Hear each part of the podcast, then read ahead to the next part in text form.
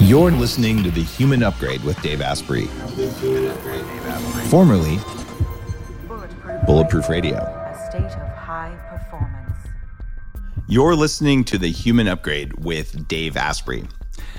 This is going to be a really fun show uh, to to record and just a fun interview because I am a futurist. A big part of what I do, the very, very early e-commerce and cloud computing and so creating biohacking thing, I, I, I kind of see a direction. I go there. So I, I self-identify as a futurist. I don't know what pronoun that makes me. It's a then is my pronoun.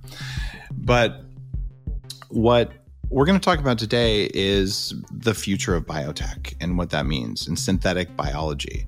And this is a double episode where the first part of the episode, we're going to talk about the science of it. And the second part of it, we're going to talk more about other aspects of it, about what does the future look like. But first, let's roll up our sleeves and figure out what is synthetic biology? Uh, what does it mean to us? And later, with a different expert, co author of the same book, uh, we're going to be able to go really, really deep on what's the world going to look like in five years, in 10 years, in 20 years. And these interviews are based on The Genesis Machine, uh, which is a book about what's going on with synthetic biology. And our first guest here is Andrew Hessel. Andrew, welcome to the show. Uh, thanks, Dave. It's great to be here. I promised listeners that I would tell them what they're what they're going to get from listening to a show so they can decide whether they want to invest an hour or so of their life in listening to you and listening to me and learning from us. And what my promise is, and I'm sharing this with you so that you know and we can deliver on that promise, is that um, we're going to teach them about synthetic biology and about how we can use computers to gain access to cells of something and maybe write better biological code. And that by the end of this episode, people will understand enough to at least think about the implications in their life and maybe even to think about what they want to do next with their life. Things like infertility, diabetes, depression, and to think about that hard question of if you actually could upgrade the wiring in your body, the code in your cells, would you and should you? Sound like something we can cover in an hour? I think we can cover some of that, yeah. some of it, yeah. I mean, you did write a whole book on it that takes more than an hour. so, it was written in two hours, yeah. right, right. You must have used some AI for that because uh, uh, one of the great joys of of being me is that I get to talk with you after you've spent your career doing synthetic biology and then you spent thousands of hours writing a book about it and you've distilled all that wisdom and now we're going to get like three drops of the most pure essence of all of that work. So it's highly highly effective. Uh, let, let's get going though okay, you work on genomics, bioinformatics, and synthetic biology. Most people don't know what any of those are. You know, I, so, I, I, can walk you into how I got started because it's really not yeah. that complicated. Because I started in the early days when things were pretty straightforward. I think they're getting a lot more complicated fast. And that's part of the story.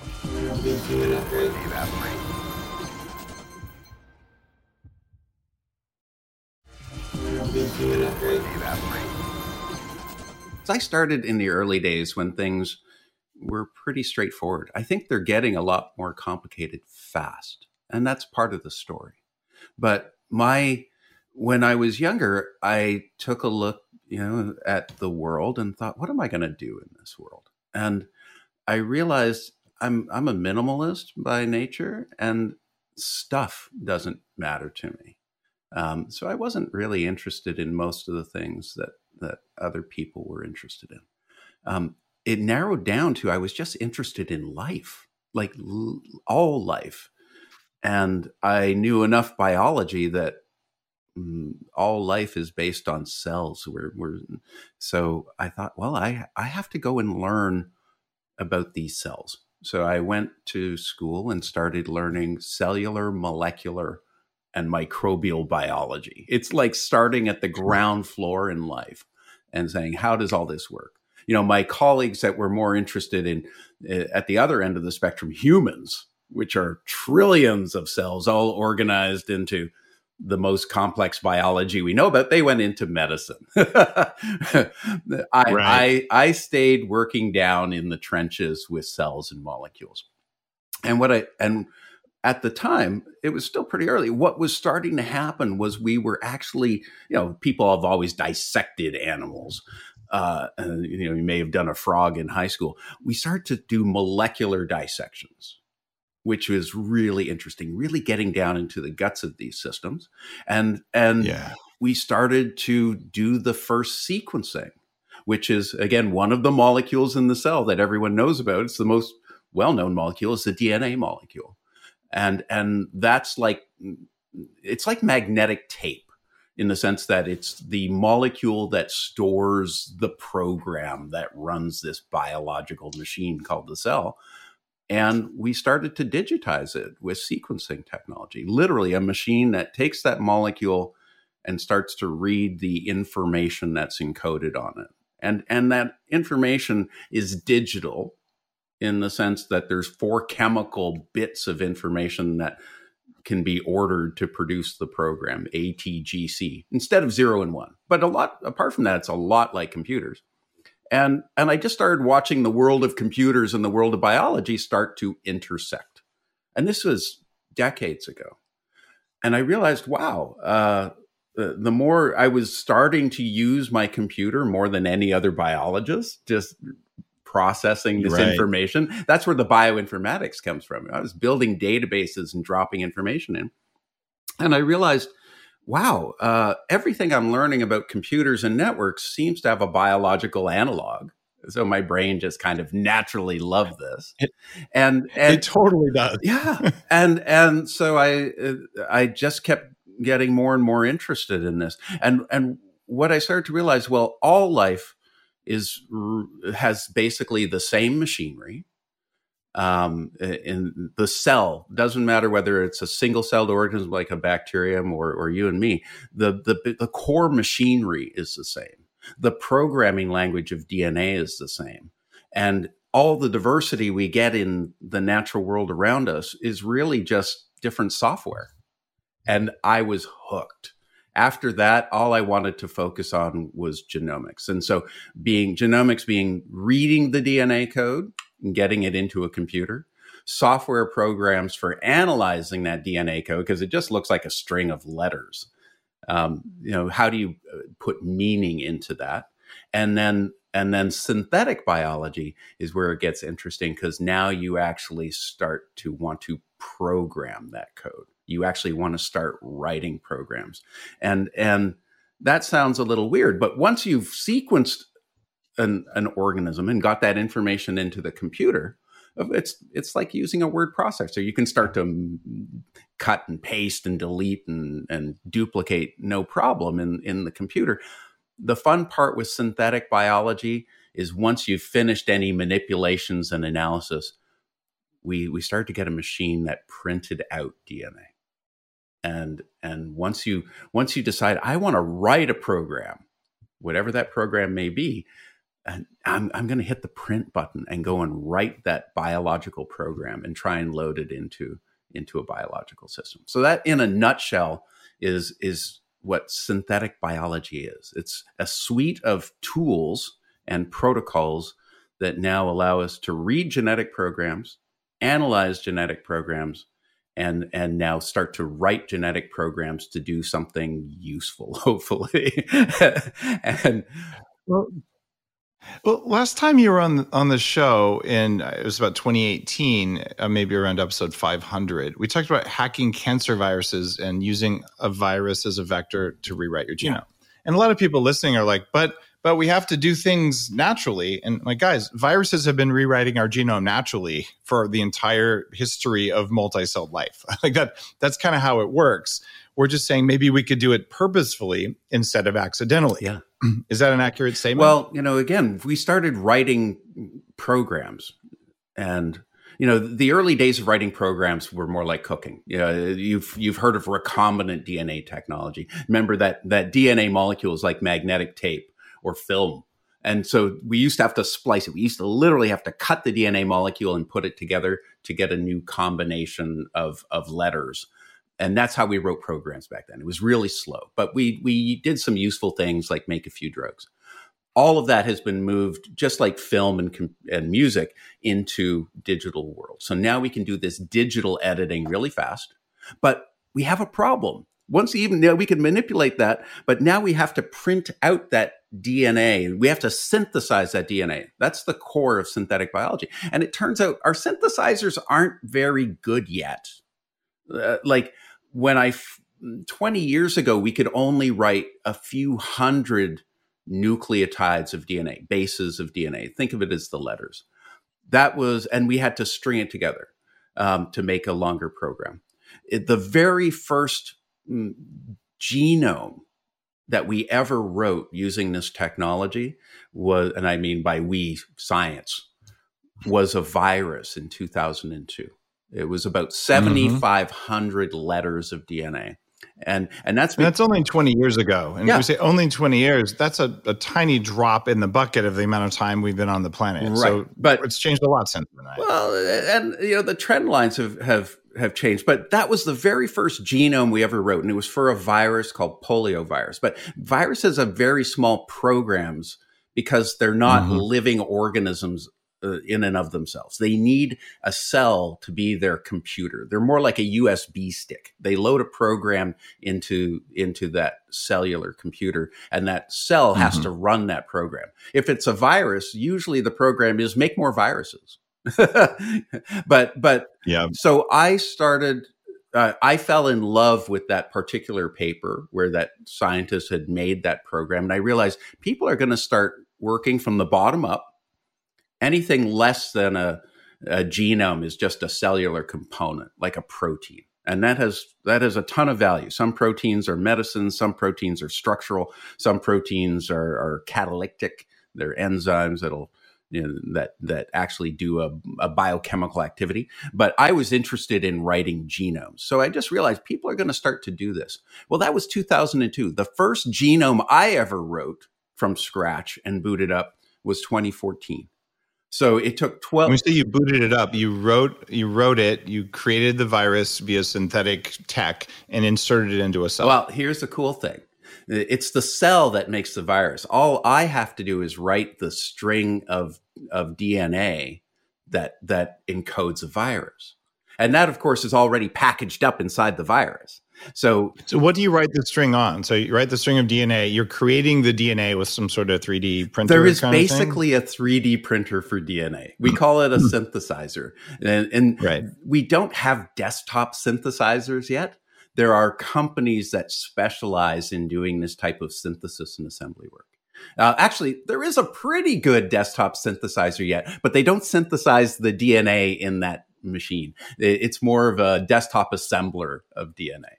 But, but, um, yeah, that's exactly what it is. You you take the program for a virus that you're working on literally on a computer, and when you think, okay, I've I've I've adjusted it just right, um, you hit you hit a button that is essentially like print and a molecule yeah, of print. DNA is synthesized. So now you have a molecule of DNA. What does it look like? It doesn't look like anything.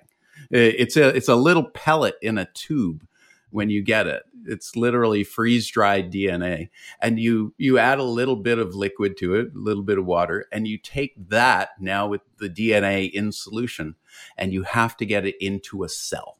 The cell is like the actual printer. So it's a factory. So if you get that DNA into the cell, and there's there's some tricks to do that. It's not hard. Then all of a sudden that cell goes, "Oh, I have a viral genome inside of me." It's like adding an app to a phone and it starts going and it just starts manufacturing virus. So the cell does all the work. The hard part is actually writing for us is just writing the program. So I wrote the very my very first virus program in 2014 when I was working at Autodesk and and that was great but it was just a, a, virus that infected bacteria. It didn't have any real utility. It's well studied. It's how biologists learn about the mechanisms but it didn't have a utility. Um, so then i started to go well what what do i want to write a virus for? And there's an entire field of virology called oncolytics which just means cancer breaking. And these folks were making viruses or tuning viruses to to recognize and kill cancer cells. And I thought, that's it. That's where I'm going to direct my energy. So I I okay. was very fortunate. I ended up starting a company in 2018 uh, to focus on building cancer fighting viruses, and it's still going strong in New York today. I'm just an advisor. I'm off to do other things, but there's a great team of people for that. So so there's a crowd of people who say, you know, you should get all of your nutrition from Mother Nature, and we should all live in caves.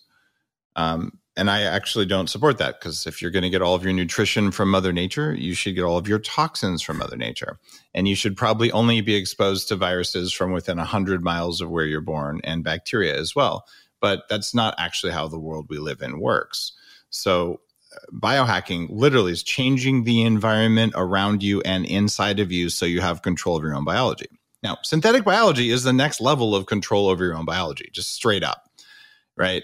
I've said for years if I could rewrite my mitochondrial DNA to do what I wanted it to do, um, I would absolutely do that. And there's probably some HLA DR sequences in the rest of my biology I would love to modify so that I could look at toxic mold and just laugh in its face um, instead of uh, collapsing in its face, as my biology is wont to do.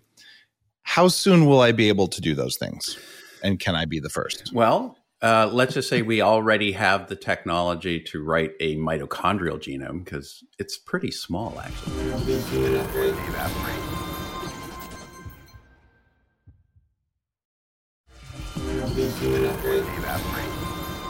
Uh, let's just say we already have the technology to write a mitochondrial genome because it's pretty small, actually.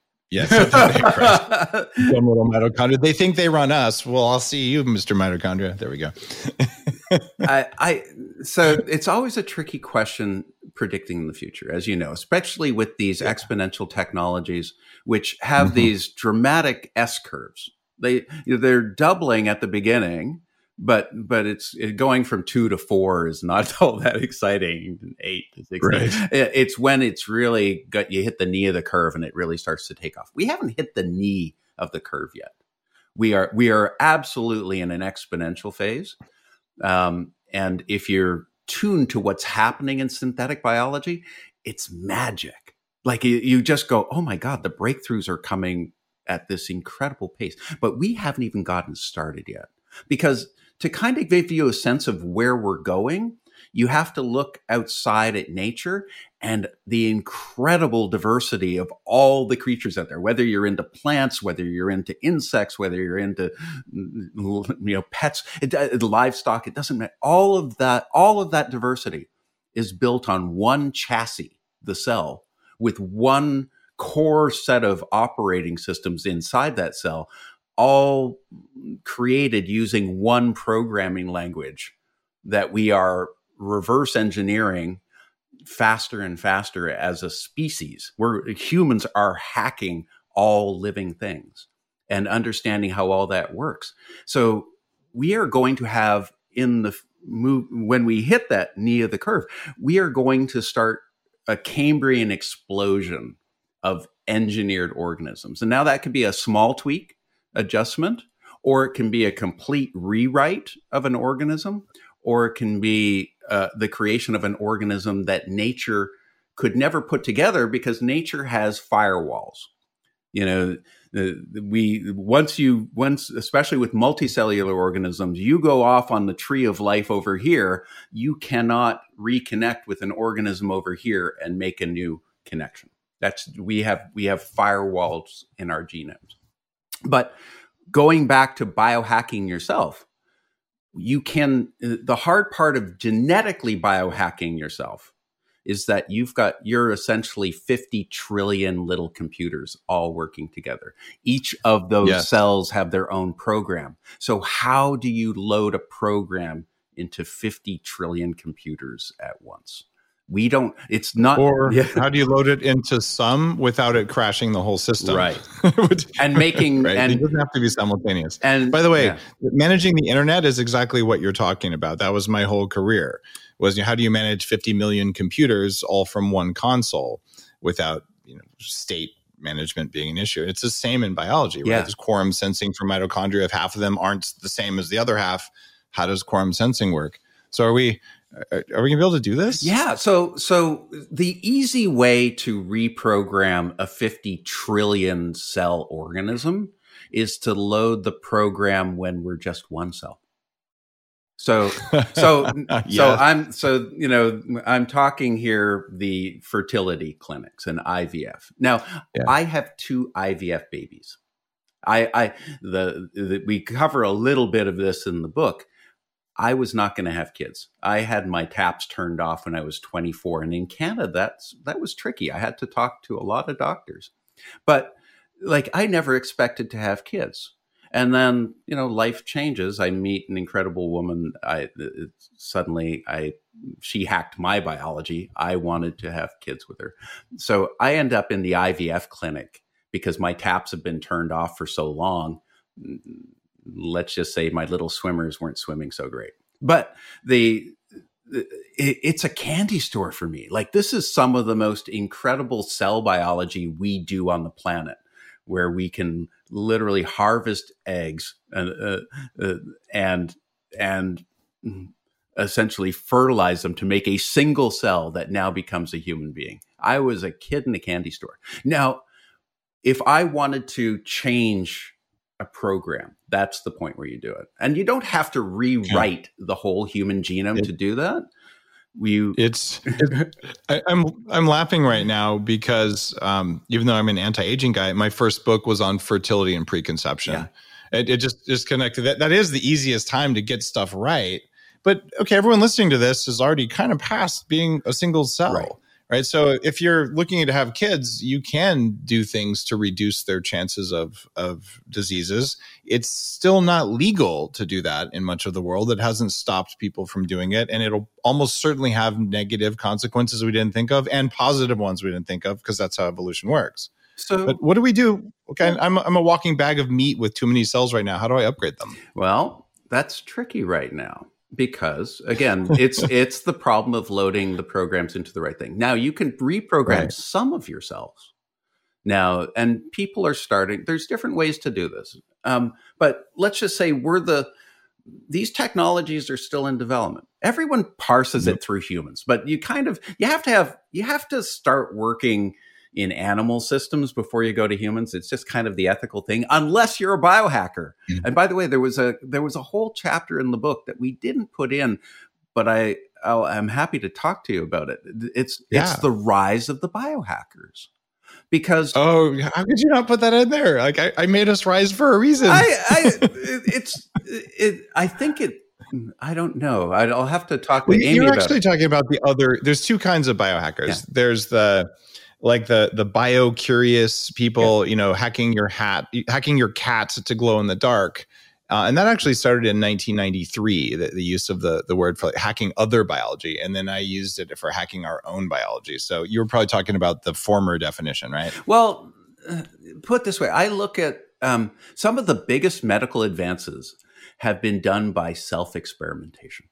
Yeah. Ah, and and we're all uh, I think you agree with this. We're all experimenting on ourselves in our lives. We're we're we're we we have a lifelong experiment in trying to achieve whatever it is we want to achieve. Some people climb Maslow's you know, pyramid to the top of self-actualization. Others are just happy just at a certain level, friends and family. But we're all hacking our lives to optimize whatever it is we're we're trying to do or or we're giving up and just sliding to the bottom and hopefully someone will feed us Yeah. but the i i the the the biggest challenge in doing in doing medical research or biological research on humans is is informed consent and it's really hard to inform people when things are getting more and more complicated and often guided by Well, AI. it- it's easy. You just mandate Yeah. it, and then it's not a problem. Don't even. True. I mean, That's, another. That's a whole different. Uh, a whole different. You weren't supposed to laugh. Come on, man. but but you know, okay, so- but it's self experimentation. You have to be able to have some freedom to play with things, but but you don't want to be the earliest adopter of these brand new technologies. So biohacking and freedom to operate is really Mm. important, particularly as these technologies become more accessible and you want to try doing certain things. And occasionally you see the biohackers n- inject something into their eye or into their skin. Um, and and yep. you get a program into cells, even if it's in your arm. Theoretically, you've loaded that program. You're you're now some of the the the cells in your arm can behave differently, produce a drug, for example. Well, and it it looks like from what we've learned is that when you inject, and one of the synthetic bio uh, technologies that I'm really excited about is mRNA vaccines yeah. for anti-aging and living a long time. The fact that we used one um, now um, for a certain medical condition, um, we'll we'll see what the results of that are. But it's one experiment of a technology platform. But what they found is they injected it into the arm, but it looks like those uh, it, it, doesn't stay in the arm and and it looks like most injections kind of move around so keeping it local um, like lots of studies that showed oh other cells in the body were making the protein that the mrna um, was supposed to make but um what, what's an example of completely not uh, uh, you know turning on the immune system what could you do with mrna oh. as a synthetic biologist saying oh i can do an mrna vaccine what could you do so I, I want to be really clear. I think the mRNA vaccines, the fact that we took mRNA and got it into the world, into literally a billion injections, um, I think that's such a game changer for this technology. So, for people that don't know, mRNA is essentially the working instructions to produce a protein. Uh, that's in, that's all it is. That's all it is. It's not evil. So it's a shovel. it, it is. like and, you can take a hole with it or whack someone with it, right? And it's easy to program. Like it, it, you, so it opens the door to programmable medicines and programmable vaccines. So it is really the. Um, I, I don't. I hate using this word because it, but but it's the killer app of synthetic biology. It's what pushed synthetic biology into humanity's into humanity on a, at a broad scale. No other no other synthetic biology product to date has has had such has been such so far reaching. Um, food is catching up, by the way. So so food mm-hmm. is kind of the first medicine. But but mRNA is so powerful. But the mRNA vaccines that they used were kind of stupid. Number one, it's the first time we've written these programs. So, so I, I want to be clear. And the first time you do anything, it might work. Are you saying they deployed beta code on a large number of compute modes? Uh, well, it's the first time we've done it. I'm just saying there's room for improvement. It worked. There is. But there's room for improvement. The second thing is it was just wrapped in what they call a lipid uh, layer. So it's a, a lipid nanoparticle that that protects that RNA because RNA tends to degrade very quickly. Just keeping it stable was a was a biochemical feat, but uh, putting it in a lipid nanoparticle uh, essentially is very non-specific. When you inject it, it will fuse to different cells. It, it has no targeting ability. Um, it will fuse to cells. It will drop the program in, and it'll run the program. In which case, in, in this case, make the spike proteins for coronavirus, which stimulates an immune response. So a great application. Um, whether you whether you support vaccines or not, this is probably the technology that will be used for all vaccines in the future. It's one of those things, you know, whether you support breathing or not. I, I, really don't support breathing carbon monoxide, uh, but I support other types of breathing. So I, I, I don't think at this yeah. point, unless you know exactly what you're talking about, I also don't support eating protein if it happens to be a protein that will kill you. Yeah. And I support eating protein if it's one that's good for you. So, like, the, you know, yeah. and, and you you clearly know this, but just for listeners, like, if you say you're anti-vax, you're dumb right? Because there might be one that's good for you. There might be 10, right? And if you say, you know, you're pro vax always, I promise you there's some vaccine out there that some crazy scientist is probably thinking of that might not be good for you. So, like, that's why we have informed consent. It's not a big deal. But for all of the synthetic bio, our informed consent frameworks and our regulatory frameworks are kind of broken. I think yeah. Amy's going to talk more about that, right? And I'll I'll leave. She speaks eloquently about it. And yeah, I think look, it, it, the world uh, the world is needs an upgrade in in a lot of the regulatory structures. And that's because yeah. things are happening faster. They're more powerful. Uh, the, individuals and small groups can de- today can do what used to take nation states so the rules have to change yeah And, and and biotech is probably the most accessible technology and one of the most powerful. Like it's it's often compared to nuclear in in its in its potential for causing good and bad. Um, but uh, let's face it, if if if you know the kid down the street uh, uh, working in their backyard could produce a nuclear weapon, we would have a problem.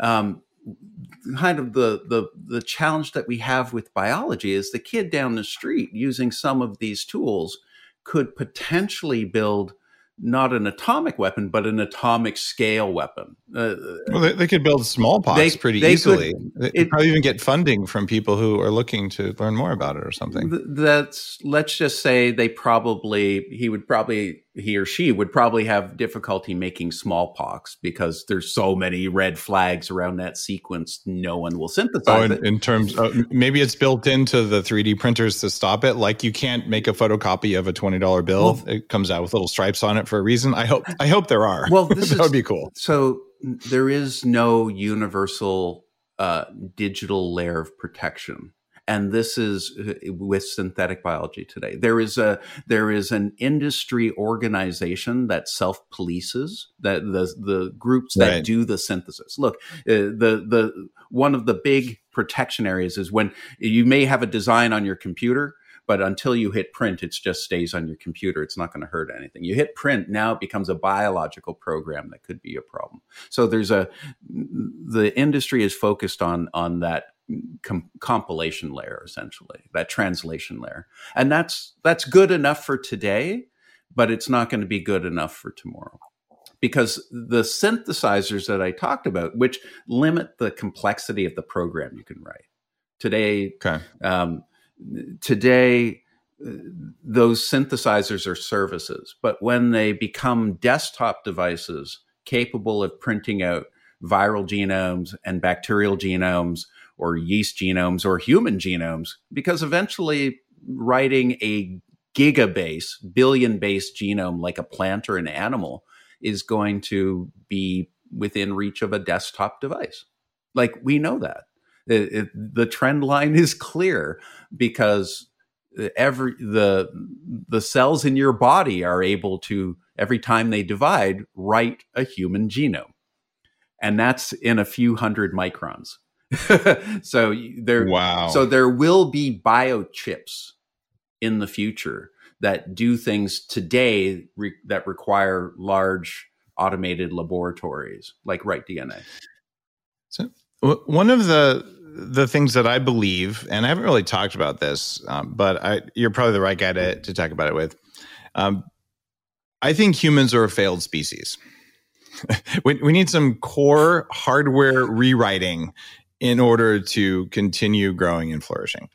Uh, because uh, we we just we have core behavioral things that allow us once once there's enough of us to just do a lot of really dumb shit as a collective organism, and it's relatively simple prioritization of of simple things and and probably mitochondria, but maybe we'll do it, maybe we won't. But I think I should be able to upgrade myself even if other people don't. But I don't think I should be able to make other people upgrade themselves. So yeah um, let's assume that I'm a script kitty and uh, I'm going to go out there and write my own code and do all this stuff. And, and let's say I, I, I succeed radically. Um, is there a way to share? How do people know that their stuff worked? Like, like how, if you did something crazy in your lab and like, oh my God, this could change the world. How do you get it out there? Well, it, so let's unpack this a little bit. I actually think that we're moving in that direction. So it, the yeah. closest technology we have to synthetic biology is the is the technology it stands on, which is digital computing.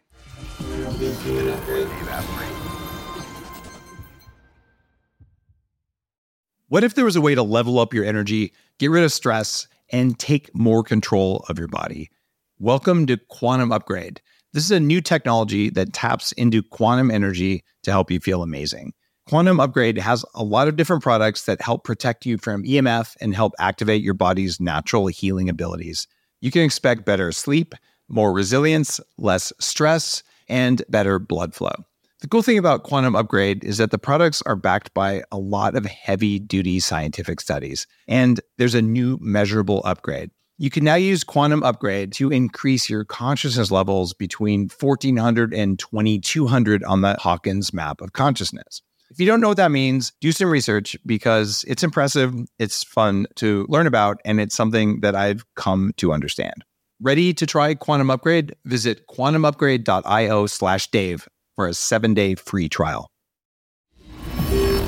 You're listening to The Human Upgrade with Dave Asprey. It, the closest technology we have to synthetic biology is the is the technology it stands on, which is digital computing. And today, you can create all sorts of digital material and send it around the world instantly. You can keep it private, you can share it with a small group of friends, or you can publish it openly. And today, with with blockchain type technologies, you can publish it and it can never be deleted. like there. Oh well, no, we can't have censorship proof things yeah. for synthetic biology. Could oh wait, actually we could. That's why the blockchain, apart from crypto, mm-hmm. is is amazing for yeah. this. So you could share it, and the world would know. So it. you could okay. send you could send a biological program anywhere using digital technologies and if you had a printer on the other side it's just it's just like downloading a file you know to print out on your printer so, or and of course, people are doing this with 3D printers as well. There's a there's a site called Thingiverse that MakerBot made ages ago, where you can just drag and drop 3D objects to print. Um, so I see the. I'm getting a little bit of feedback, but Dave, I'm not sure why. Oh, but sorry, let me turn that down.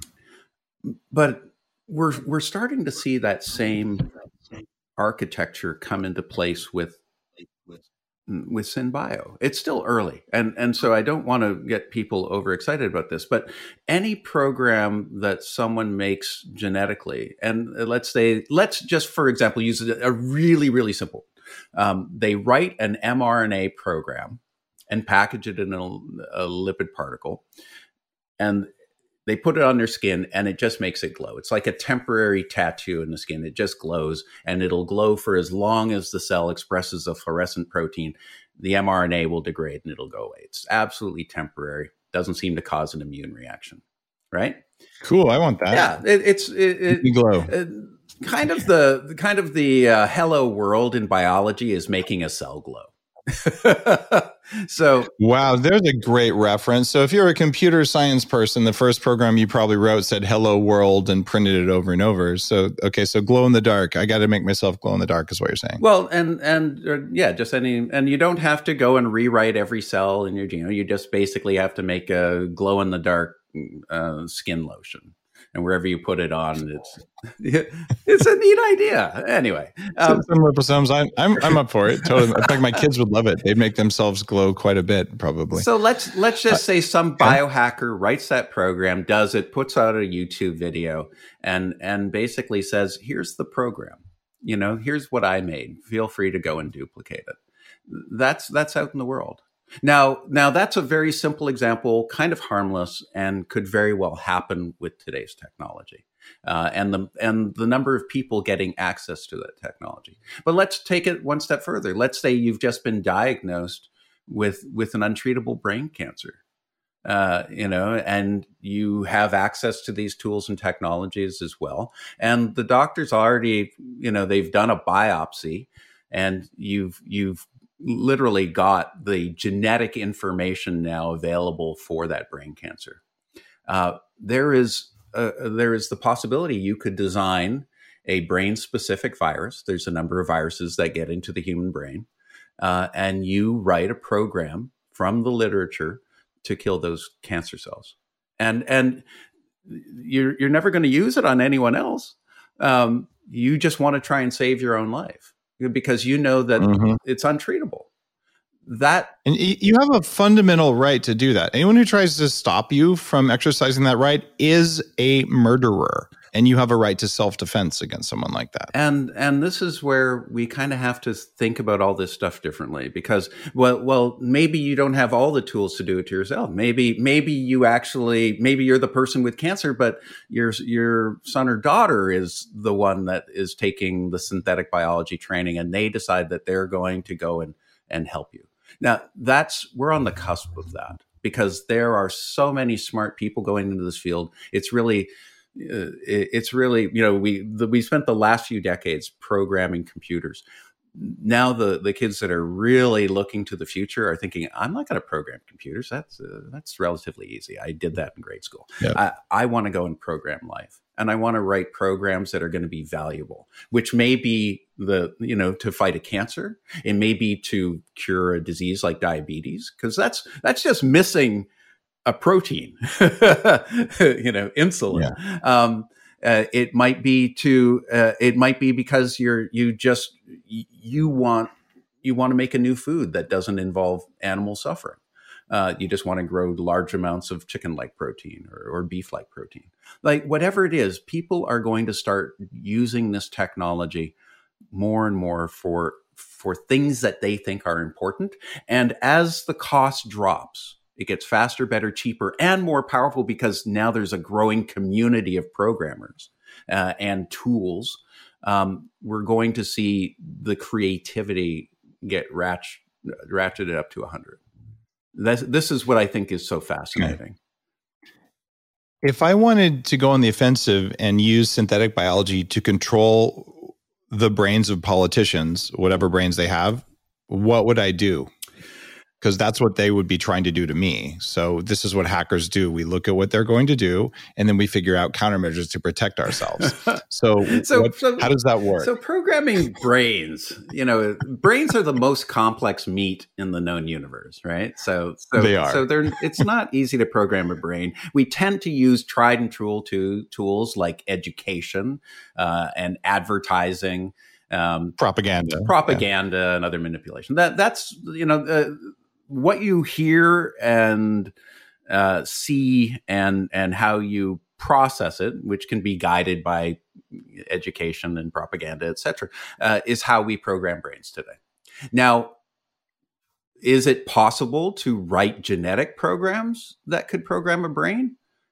Uh, my my sense is absolutely just just change dopamine receptors and things like well, that. You, there's you, kind of turning the big easy. knobs. So like so yeah. right now there's a, a, a growing investment in psychedelics, um, but yep. as a class, these are just neuromodulators. They are they are basically just taking. I've uh, just I'll back up a step. I've always imagined the brain as um, like a music studio the the big mixing boards with 300 you know sliders. And right. and you've got a band in the studio i call the band reality. And and depending on how the mix is you get a very reality comes across very differently.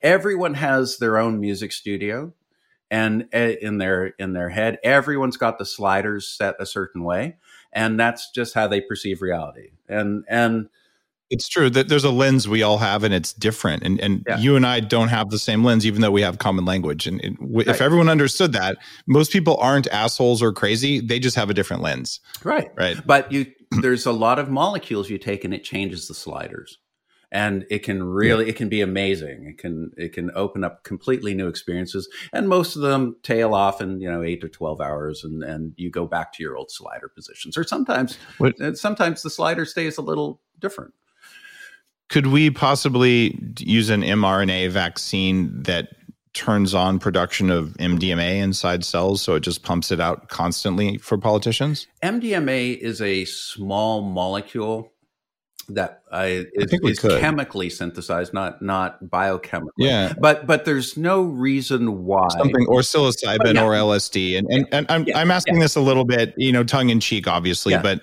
you know, you could do some pretty weird stuff with synthetic biology. Well, you can basically make anything biology can make. Like that's the mm. and because again i mentioned at the top of the show we we don't have the species barrier we can actually go beyond what biology can make because now we can mix and match from very different points on the tree of life you know, like taking a jellyfish gene and putting it in a cow. Um, uh, but we're we're also going into this new area that I think is super fascinating, and it's protein engineering. Did you see last year that Google DeepMind essentially solved the protein folding problem with their AI algorithms? That's a huge thing because we, we never could figure out how proteins were going to fold, and they they finally got it right. Well, well, tr- we to determine the 3D structure of a protein required mm-hmm. some super heavy duty equipment um, that yep. just is not commonly available. Nuclear magnetic resonance machines, et cetera, et cetera, et cetera. Sometimes we had to crystallize the protein just to get a structure. So, so this is a whole field. Today, all you need is the, the there's 20 letters that signify the amino acids in our body. There's only 20 amino acids. Um, mm. Now you can take that string of, of letters, doesn't matter the size, run it through Google's algorithms, DeepMind's algorithms, and get the three dimensional structure of the resulting protein that is atomically accurate. Now, that's like just as as a, a display of the power of this technology, Google published uh, the the complete protein solved protein repertoires of, of 21 different organisms including human. Essentially any protein wow. sequence we have we can get a, a, structure that's pretty much as good as anything we'd get off of our actual physical measurement devices or sometimes better. Now that's wild but here's where it gets more interesting. That's reverse engineering protein folding. The next step is using ai tools to actually design and build new proteins. So say you wanted just this is an example I've I've used but it, it, kind of crystallizes the idea. Say carbon is one of the most plentiful mm, mm, elements in the universe obviously. What if you want to polymerize carbon into nanotubes?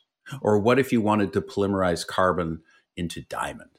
This is not something that nature has done, but but using tools like Google DeepMind algorithms, the AlphaFold it's called, and AI, and a protein synth- uh, a DNA synthesizer to make proteins so that you can actually test the resulting protein in, in the real world in a cellular system. Now you've got a, a, a system that could potentially hyper evolve and make that that enzyme. And that to me is fascinating. And someone will probably do something like that very mm. soon. Right now, there's a professor by the name of John McGeehan in Scotland mm-hmm. who, for years, has been working with an enzyme that was found in a bacterium growing on plastic waste in garbage dumps. That Oh, I heard about this guy, right. Yeah, and so they found a natural enzyme that the bacteria had had evolved or or amplified that could use that could chew on the plastic and degrade it. It wasn't working very quickly, but like that's kind of wild. So then they started doing protein engineering to improve the activity.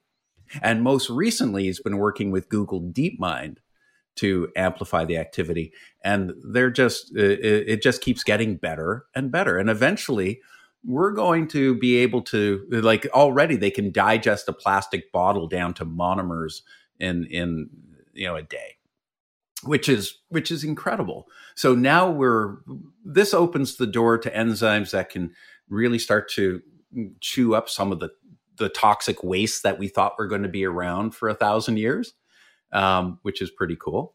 It also opens the door to new medicines. It also opens the door to just redesigning metabolism for completely unique wow. organisms. Yeah, like we're on the cusp of a complete rewrite of of the potentials of biology. I, I dare someone to use Google DeepMind to create and patent a protein that has exactly the shape of the Monsanto logo. there is already DNA origami where where people use computational tools and CAD programs to make uh, just about any shape using the DNA molecule. But yeah, it'll definitely so go to proteins. Yeah, it'll go to proteins. That that would be um, funny because one of the problems here is that the way the language is written right now, Monsanto has put tens of thousands of farmers out of business by saying, oh, some of our transgenic corn ended up in your field even though you didn't want it. So therefore, you're growing our corn, therefore, you owe us. The idea that I might either intentionally or unintentionally get some synthetic bio that's patented by someone into my system and therefore someone claim ownership of my biology well th- those are fighting words at least where i'm from in new mexico uh, so we got to fix that right away where where ownership is there and i know amy and i are going to get into that but when you and i talk about that um, that that's a very evil idea I just had about Monsanto. That would throw the legal system and, and the patent and IP and trademark systems into all sorts of tizzies that would probably take a billion dollars in attorneys. And I love yeah. that. Attorneys well, need to eat too. I, have you know, in general, championed open source biology, and it's it's because the the I think the entire architecture around IP in biology has to change because imagine yeah. like today if you're uh, a novice programmer if you're if you're programming anything there are great resources to do it but there's also just a lot of code that people have written that you can use for free like you can you don't have to when you when you start programming, you don't have to write every bit of code from scratch anymore. And this allows us to write more and more sophisticated programs that are that are pretty bulletproof right out of the gate. Because the hard parts you know whether it's a sort algorithm or payments or or this is how you go and collect an address a lot of these modules have been pre-written now the genome yeah. is organized in much the same way a gene is just a module for a particular protein there are other modules that are switches to turn that protein on and off given different given different conditions and how all of this comes together to produce a living cell is still kind of magical, but you know, it's spaghetti code. So it's taking a while to, you know, to reverse engineer. But, but the the current IP architecture doesn't allow us to remix easily. It's not tracking ownership. Right. It's not tracking the evolution of code like we get with with computer programs where you have all the the, the versioning right. systems. And we just need Creative Commons, a Linux license, and GitHub for biology, and we're pretty yeah. much done. All these are solved problems, yeah, right? Exactly. And so, you know, people have written about this. They published a lot of papers on it. What we haven't seen yet is the complete execution of it, where where there's where it's it's just taken for granted. I also the the the thing that I think is really important to incentivize this and grow it is that um, it, it, has to i believe it has to look a little like the music industry in the sense that yeah, the the creator you know owns the content um, it's easy to remix and share or play mm. um, but you get a you get a royalty so so if you write a really great so it, piece of genetic oh. code yeah like you could retire off of your your genetic code collection. It, it's an NFT problem, actually. Yeah, very so similar. Yeah. you made it by law that all all biological stuff like that has to be NFT'd, that's interesting. Yeah, and we started to see some people playing around with it. The geneticist George Church was looking to NFT his genome. I think that may have stalled along the way for some from some of the you know all the NFT stuff is is opening up. But I think the I think it's really fascinating that the intersection of AI and and computing where it is today, but but also just the the in, the new architectures around blockchains and just open books really it's open it's open te- uh, books which is i find so fascinating. It could be an open book or textbook or, or instructions. Anything that we put on a blockchain is essentially really hard to go and just delete. Um, and everyone has access to it. That that's really a remarkable technology and i think it's fascinating that it's coming together at this time where we really need to have open standards and open and transparency for trust particularly with something that's universal to us like life.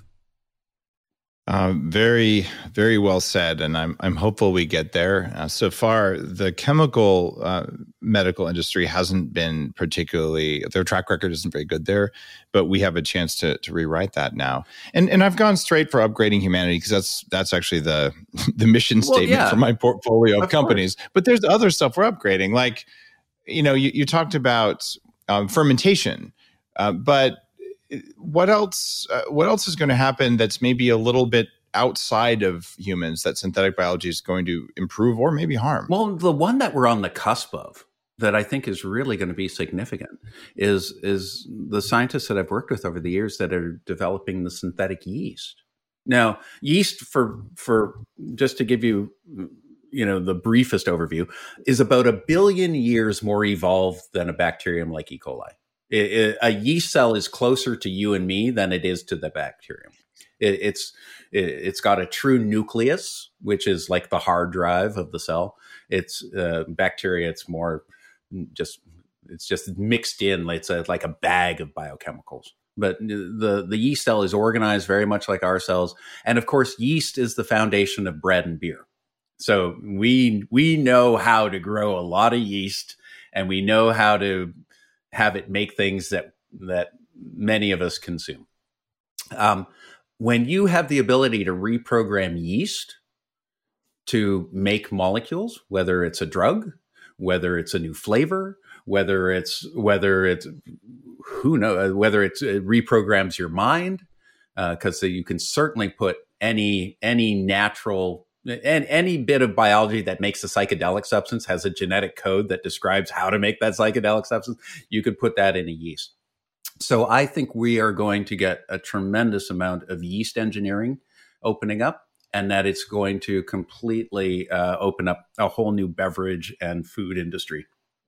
So, um, which is you know fortified medicinal foods or or foods that that just change your your mental state.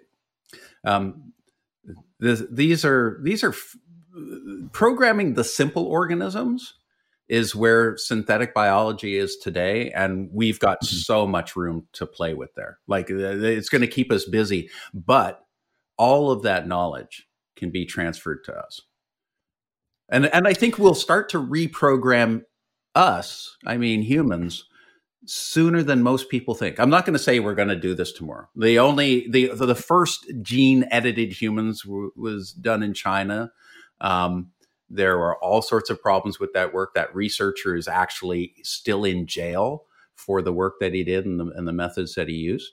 Um, but now that that seal's been cracked, more responsible researchers working with um, uh, working with parents to solve a real problem, doing genetic surgery will happen. So genetic surgery will come. Biohacking ourselves will will have to come as this technology gets more accessible. Um, okay. And really, the highest bar, you know, ethically and morally, is when we're comfortable enough to use this technology to enhance a child. You know, a child that would be born no problems, no deficiencies, because of course, genetic surgery will be used to correct children that have serious uh, genetic errors. You know that's that'll happen. There's a the, we've always used our technologies to fix people that are sick or suffering. But but enhancement where there is no where it's it's more guided by our desires is is a whole new area that that it has the highest bar but we're going to start to play i believe with with other animals closer to us like it, dogs. it's in in my world is unethical not to enhance your children. Well we, um, we we have yeah and we do just you know to to go back to the point of vaccines for a minute vaccines are an enhancement of our children we are loading programs into them so they don't have to have the serious diseases that kids had to literally suffer through like polio uh, you know decades before um, and as long as it, I would say it depends on which vaccine, right? And it depends on which child, depending on their genetics and whatnot.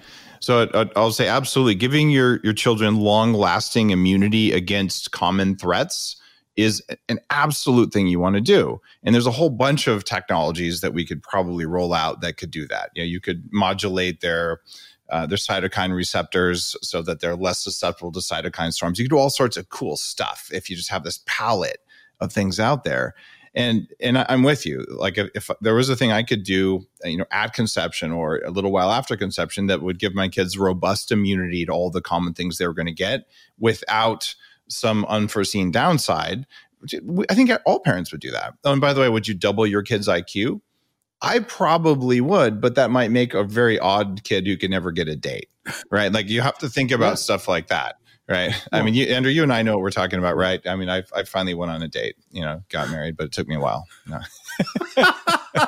now, eh, the the problem is we just don't have any experience programming humans, but we will yeah, get we a don't. lot more experience programming cells, and we will start working our way up to humans fairly quickly because the rate limiting step in in biology versus computers is is is, is really different. With computers, we had to we had we had to invent everything. So we also had to build the factories that made the chips, and we had to have the applications that could use the chips. And there's kind of a whole economic break on that whole system that keeps the doubling time around every 18 to 24 months, or as fast as you can upgrade an iPhone. anyway, um, so, so well, and also.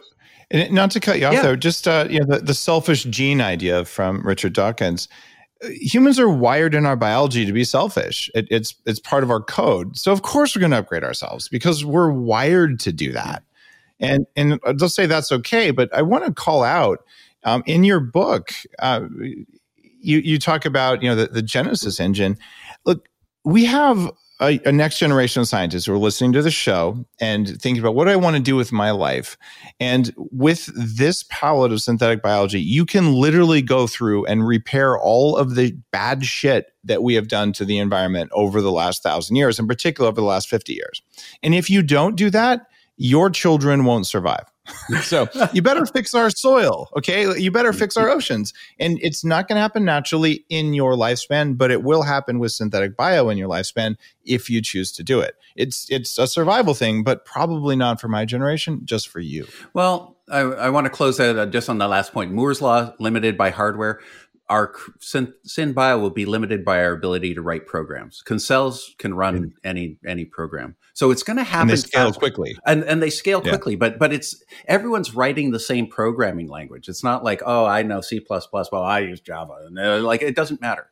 Like every single cell runs the same basic operating system and the same operating. You know, you know, like so we're going to start programming faster and faster and and already there's a number of applications that are creating billion dollar companies and soon we'll have trillion dollar companies in the space. And they'll be doing something simple that we all need whether it's you know synbio toothpaste or what i don't know. But that's that's definitely going to happen.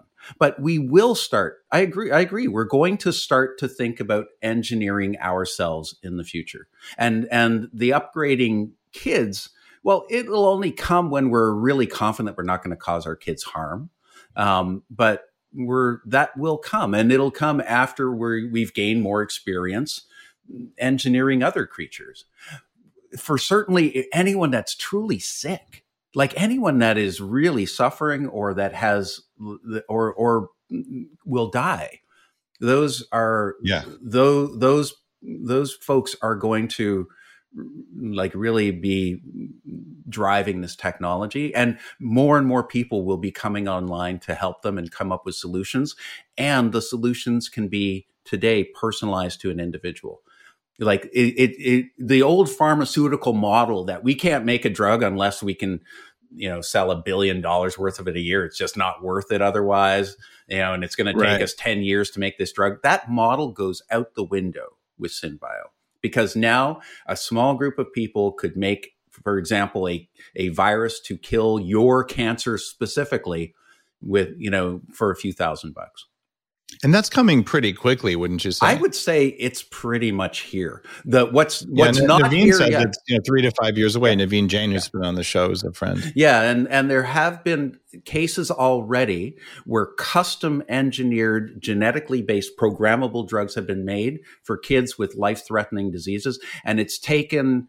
Uh, it's taken a, a, year or two to develop the drug, but under $2 million. So already we've seen parents come together to organize and fundraise and pull together a team to make a customized drug to treat a child with a metabolic disease, for example. Um, and that is remarkable. So I like life. People say, "Oh, you know, these technologies are only going to be accessible to the wealthy." I I, I always push back Not on that because just about uh, this these technologies when they start to run free are going to be, uh, and I don't mean lack of standard. I just mean just that faster, better, cheaper kind of takes over. It's like cell phones. Everyone's going to have a cell phone. It's just, you know, some cell phones will have more features, and so so yeah, like this. This is actually you. You say that humanity is a failed species. I don't think so. I think we're on the cusp of becoming going from human to superhuman in some ways. But I I think there is a real big filter that we have to get through during that phase shift. Um, I also think we have to become supernatural. I think we have to really, really defend the natural world from. Yes, we do. Because otherwise, we're, we've already been hurting it. But I think we become quite a lot. But I think if we can, if I think the idea of protecting the natural world because wow, what a what a giant library of code that does amazing things. If we become superhuman, where we literally start to re-engineer ourselves so to remove the susceptibilities to cancer to age more gracefully to to in to increase our intelligence or balance our intelligence because because sometimes like uh, we we just get mentally imbalanced, go into depressions or manic states, etc. Yeah. I think this is this is what happens this century. We we must be stewards of our own biology and of the environment around us. And we've been that to a certain extent. We just sucked at doing it because we didn't have the right tools or the right knowledge or the right understanding.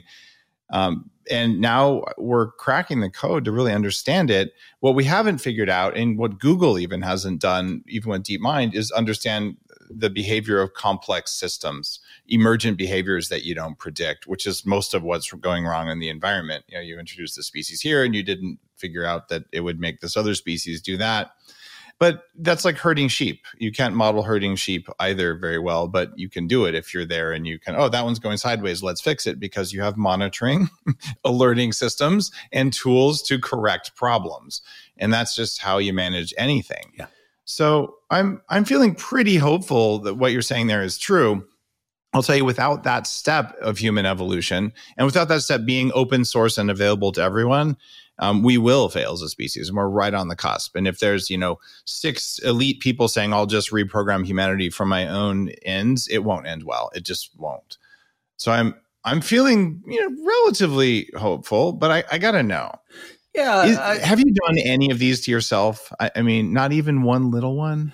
No, I haven't done any hacks to myself. Like again, I, I, feel my kids are on the cutting edge of these technologies in the sense that they wouldn't have been born without the the IVF, the fertility technologies that we developed over the last 40 years.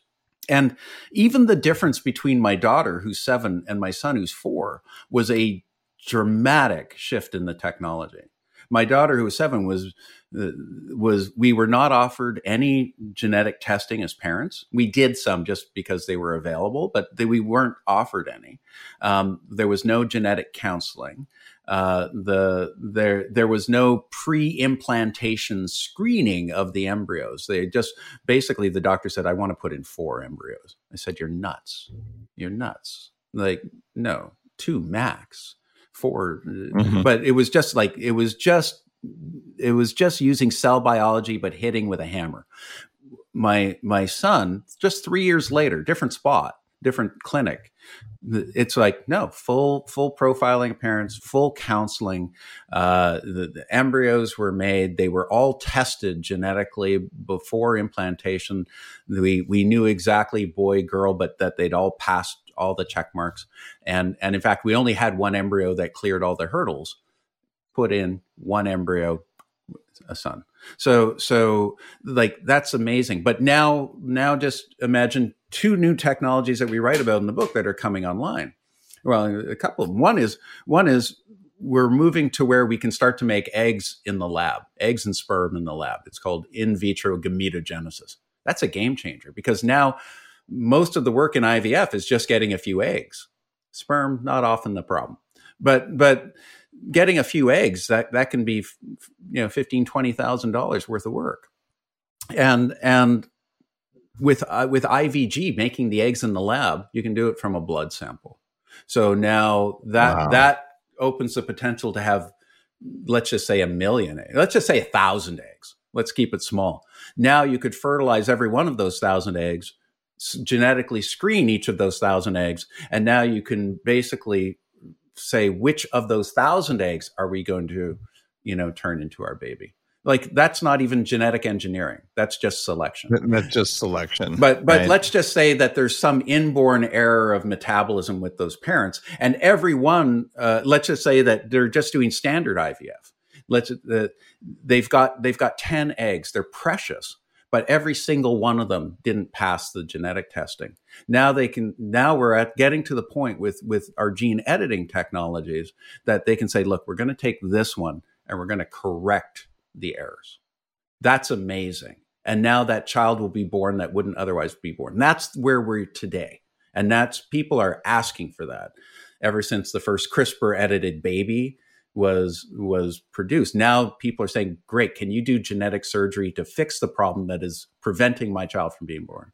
I, I know a very wealthy person um, who I believe, uh, I'm not going to disclose who it is, um, who said that he already did that that uh, he and his wife corrected uh, two genetic things that were in their embryos. I'm, I'm not surprised. First um, of all, the fertility industry is not highly regulated. It's kept. Yep. It's so so.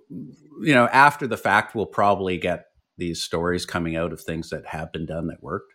But but we're getting to the point. In, in general, we are very accepting of technologies that allow a child to be born that wouldn't otherwise be born and there is tremendous demand from parents for that.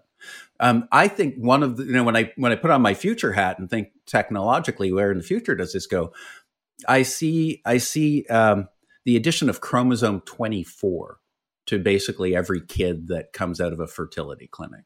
And chromosome mm-hmm. 24 being basically a, a, a, another chromosome goes into every cell, divides, you know, is copied along with every cell division. But it's basically a, a set of genetic programs that can be activated on demand. And I love wow. that idea. So, and and it's super cheap. You know, it's just adding one extra chromosome uh, standard to every embryo. Um, you know, so it, and do okay. and the reason why you know this resonates with me because I remember the early days of computing. You know, when you mm-hmm. bought a computer, but there was no internet to download programs. Um, I remember. So they preloaded every program that you might want onto that computer and all you had to do to turn it on was buy an activation code i see the potential for that with synthetic biology and humanity in the future but but really I, we're in this phase shift where you know where we could very well leave this century um you know it's starting to become superhuman uh, yeah. We'll be a different species if we do end this century. Uh, it's it's pretty much written in the cards as I read it. Man, a lot changed between 1900 and 2000. It's hard to imagine what changes between 2000 and 2100.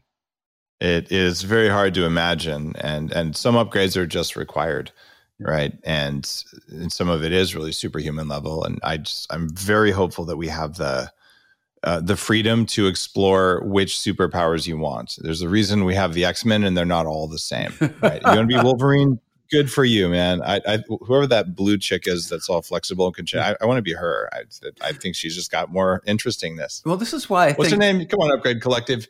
Our live audience knows. Uh, what's what's her name? Mystique. I'm forgetting. Mystique. The shape shifting blue one. Mystique. What? Mystique. Thank you. I, I, I'm choosing Mystique over Wolverine, even though he's my favorite. So there you go.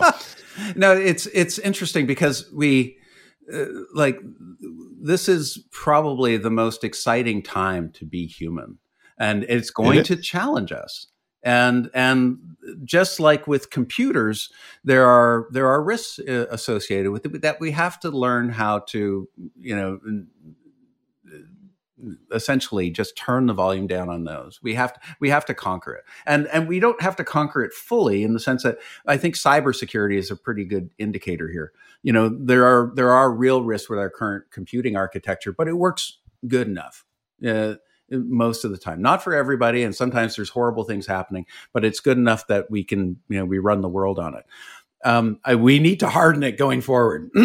But but i think we we we have to take some of the lessons there just for thinking about our biological future. Um, but I, I, see us coming out of this century with much more respect for natural systems, a completely new architecture for making medicines, a lot more creativity, or medicines and other things biological, not just medicines, but a completely new architecture for programming biology.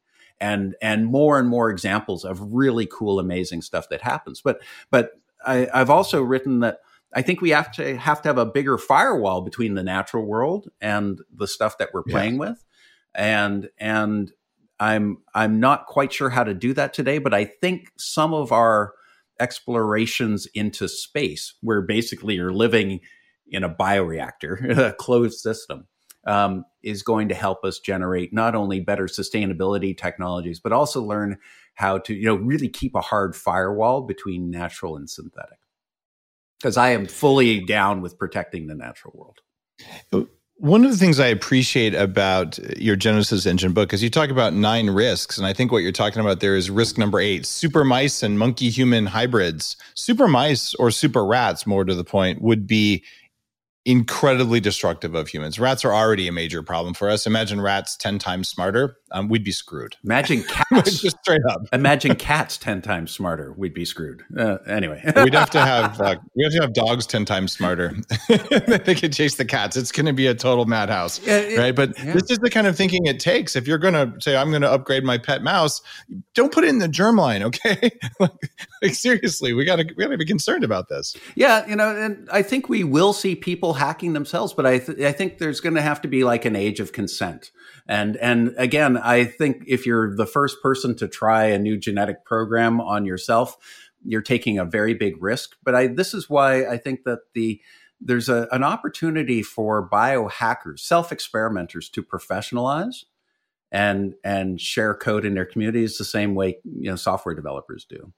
Um, I think it'll be a.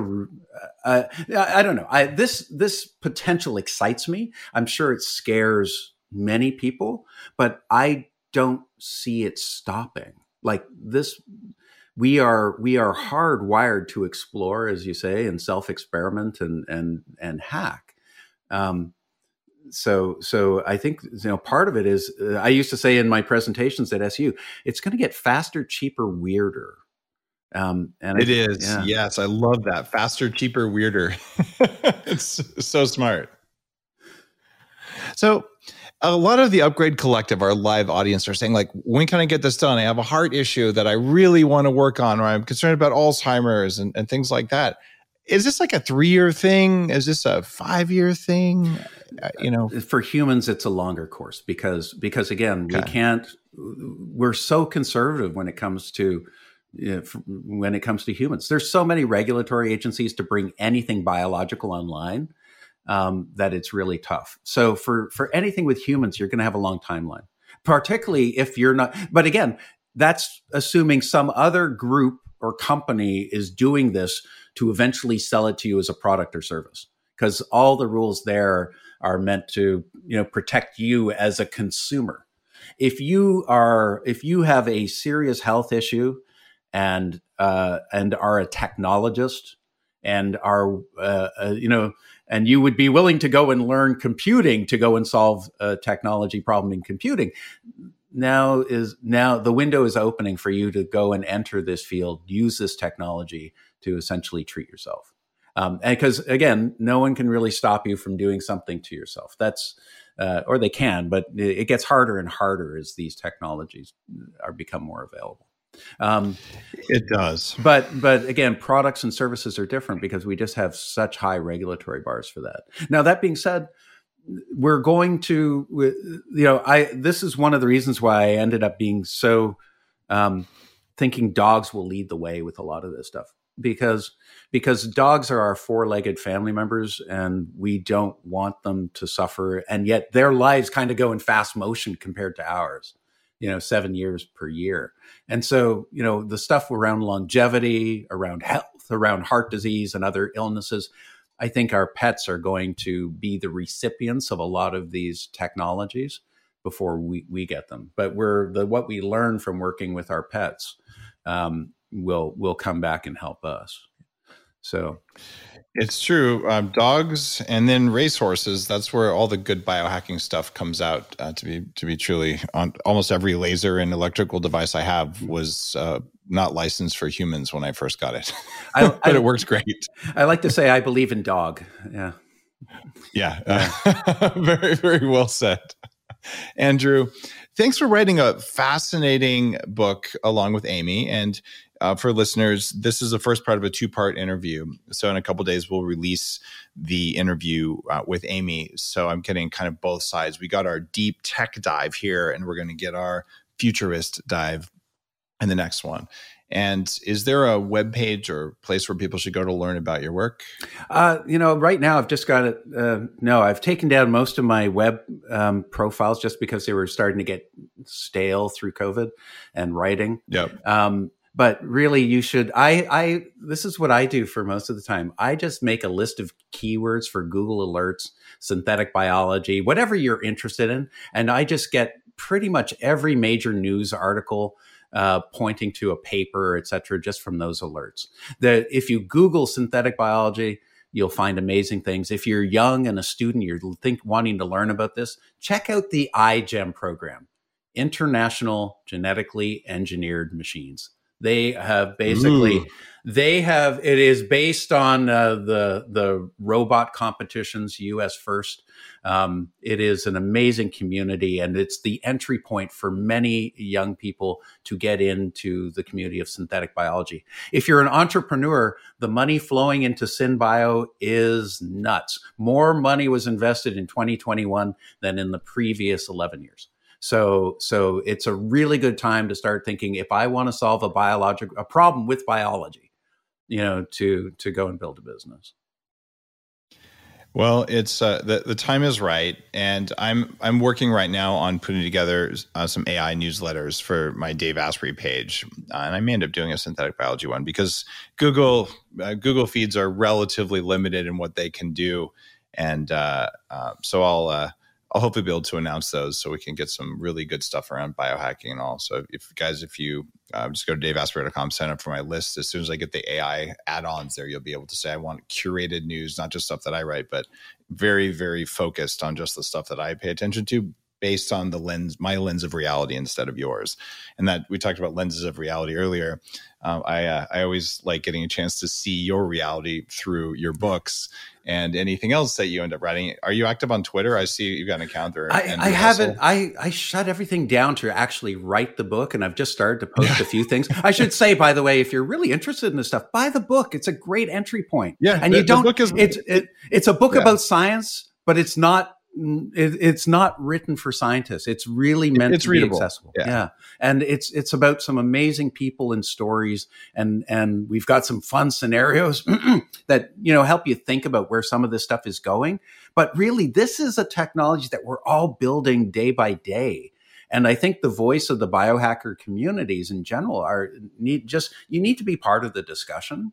You need to be yeah. communicating to others that might have more of the technology skills, what it is that you want or need. Because, uh, uh, you know, for too long, the the folks that were responding to to your needs were, were, were just really picking and choosing the things they could make the most money with. Well, I wish you fantastic uh, luck and good fortune in all of the things you're working on. We need the tools for synthetic biology now. We need the right frameworks and the right freedom to talk about them and deploy them because we got to fix a lot of problems in the world and in ourselves right now. And this is probably the only thing we can do. I don't think space lasers are going to do it this time. That's a little bit too 1980s for me. So thanks, Andrew. Oh, you're welcome, Dave. And I just I'll leave one last note. Um, you know one of the easiest things to do is just back yourself up biologically. Um, I, I, have this strong philosophy that as long as you have cells in a tube somewhere, you're never really quite gone. I'll leave. I'll leave. Uh, I'll close on that note. That you know, there's always the opportunity in the future to uh, to do uh, uh upgrades. yep, we're going to build superhumans one way or another.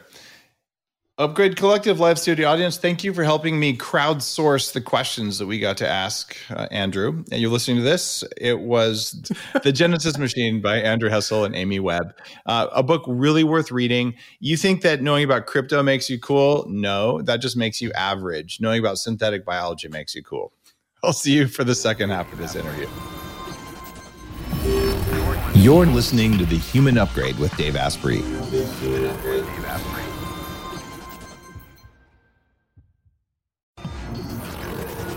The Human Upgrade, formerly Bulletproof Radio, was created and is hosted by Dave Asprey. The information contained in this podcast is provided for informational purposes only and is not intended for the purposes of diagnosing, treating, curing, or preventing any disease. Before using any products referenced on the podcast, consult with your healthcare provider, carefully read all labels, and heed all directions and cautions that accompany the products. Information found or received through the podcast should not be used in place of a consultation or advice from a healthcare provider. If you suspect you have a medical problem or should you have any healthcare questions, please promptly call or see your healthcare provider. This podcast, including Dave Asprey and the producers, disclaim responsibility for any possible adverse effects from the use of information contained herein. Opinions of guests are their own, and this podcast does not endorse or accept responsibility for statements made by guests. This podcast does not make any representations or warranties about guest qualifications or credibility. This podcast may contain paid endorsements and advertisements for products or services. Individuals on this podcast may have a direct or indirect financial interest in products or services referred to herein. This podcast is owned by Bulletproof Media.